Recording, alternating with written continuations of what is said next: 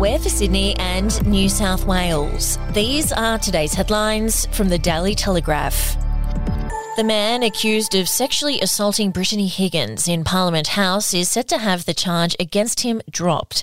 The ACT Director of Public Prosecutions will make an announcement after reviewing new medical evidence this morning. He's expected to exercise his prosecutorial discretion to drop the charge against former political staffer Bruce Lehrmann, who has maintained his innocence. The bombshell decision follows new psychiatric advice that the retrial of the rape allegations posed an unacceptable risk to Ms. Higgins' mental health.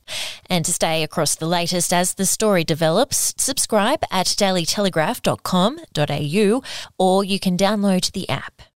A Western Sydney hospital proposed to offer up vacant wards to film companies as a way to make money, even as damning statistics reveal a blowout in waiting times for patients.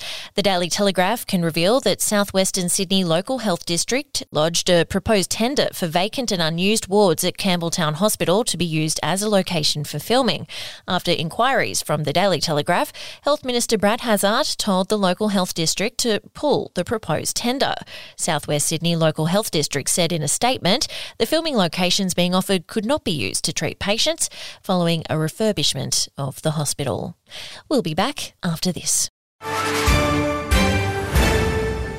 News doesn't have to be boring. The Brits have given Prince Harry a new nickname after yet another tell all interview. Oh God, is it the Ginger Whinger?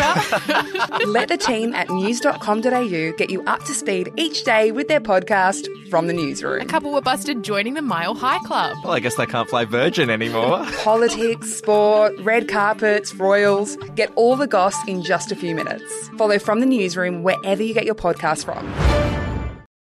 The wife of disgraced former NRL star Brett Finch says the couple needs time to heal after his shocking child abuse material court case. Ellie Johnston revealed she is standing by her husband of four years. Finch was given a suspended two year jail term last week for sharing child abuse fantasies online. He was arrested in December last year. And Sydney staring down the barrel of a renewed housing crisis as building approvals drop through the floor. Immigration returning after two years of closed borders, combined with rental vacancies plunging to near record lows in Sydney, indicate 2023 will be tough for renters, home buyers, and those with big mortgages. Worsening the situation is a chronic undersupply of homes. ABS figures showing New South Wales saw new dwelling approvals nosedive 18.8% in the month to October. That's your headlines for breaking news and updates throughout the day. Take out a subscription at dailytelegraph.com.au. We'll have another update for you tomorrow.